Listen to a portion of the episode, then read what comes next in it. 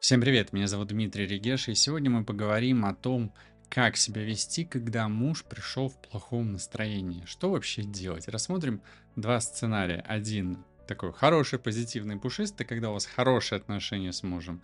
И второй сценарий, когда с мужем что-то не так.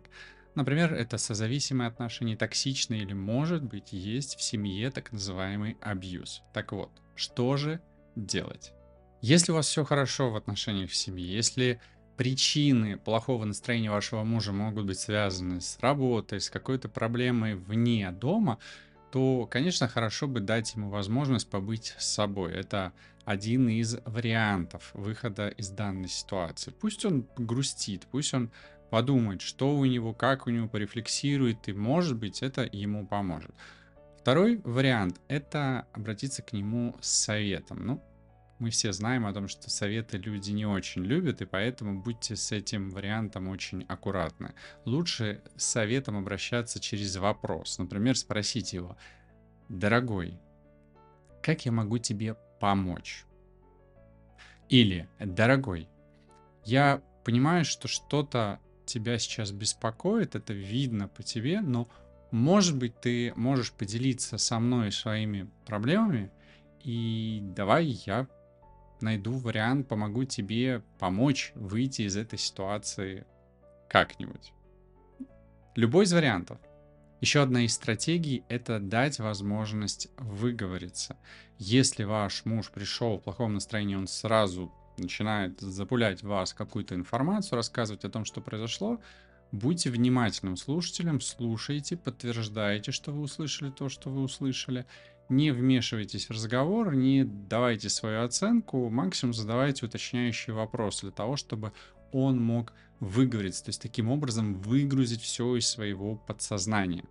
Еще один из способов – это создать приятную и уютную обстановку. Если вы знаете, что любит ваш муж, что является для него ресурсом, состоянием, например, какой-то пирог или какая-то еда вкусная, которую он просто безумно, бесконечно любит, или музыка, которая ему очень нравится – аккуратно сделайте этот уют, эту атмосферу для того, чтобы он смог перестроиться, то есть нашел в себе силы разрешить ту проблему, с которой он пришел. С физическими прикосновениями и объятиями лучше быть аккуратным, если ваш муж не тактильный. Если же его язык любви это прикосновение, то это может тоже помочь разрядить обстановку. В любом случае очень важно уважать личные границы человека. Если ваш муж не хочет обсуждать данную проблему, и не надо. Это его выбор, его решение. И в этом случае еще одно важное для вас правило. Не принимайте на себя лично то, что у него плохое настроение. Если у вас хорошее настроение, значит у вас хорошее может остаться и дальше. Помните о себе.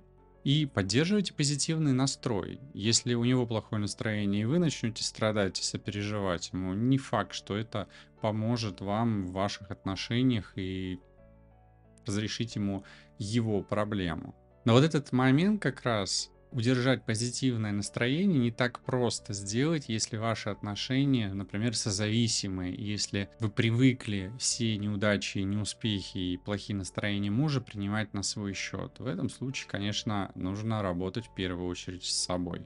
Вам важно понять, что ответственность за плохое настроение вашего партнера в любом случае лежит на вашем партнере. Вопрос восприятия. Если же вам становится плохо от того, что него все плохо, может быть, причина есть и у вас. Может быть, человеку не хочется приходить домой, потому что отношения с вами, как с женой, не очень хороши. И каждый раз, приходя домой, ваш муж э, входит в состояние апатии, плохого настроения, деструктивного состояния и так далее.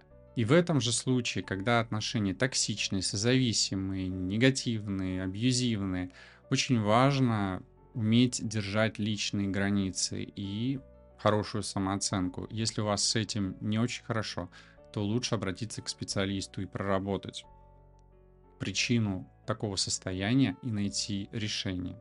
Если ваш муж агрессивен в плохом настроении и вымещает все свое негативное состояние на вас, то вообще стоит задуматься об таких отношениях и о защите себя в данный момент времени. Если вам необходима помощь, то лучше обратиться за ней. Если вам необходимо покинуть дом, то, может быть, это будет наилучшим решением.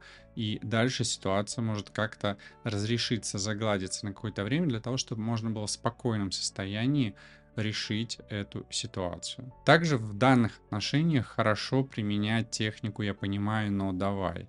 И вариант э, общения с мужем может быть такой. Я понимаю, что что-то происходит, но мне от этого не очень хорошо, я чувствую себя некомфортно. Давай мы побудем сейчас в разных комнатах, и после поговорим с тобой о том, что произошло и как мы можем решить эту ситуацию. Если же мозгов у вашего мужа хватает, то вполне возможно, что такая форма диалога и такое предложение будет воспринято им правильно, и вы найдете решение из этой ситуации. Также помните о том, что если причина в деструктивном поведении в вашем партнере, и это его проблема, то вы его поменять не можете. Вы можете поменяться либо сами, либо изменить отношение к данной ситуации. Самое главное, чтобы вы испытывали и чувствовали позитивное состояние и позитивный настрой, потому что иначе для чего жить, чтобы страдать и быть э, жертвой абьюза, не факт, что это то, о чем вы мечтали всю свою жизнь, начиная с раннего детства. И в завершении скажу, что если у вас есть такие ситуации в семье, когда отношения не самые лучшие и вам это не доставляет удовольствия, имейте смелость обратиться к психологу, психотерапевту для того, чтобы найти решение. Помните о себе. До новых встреч!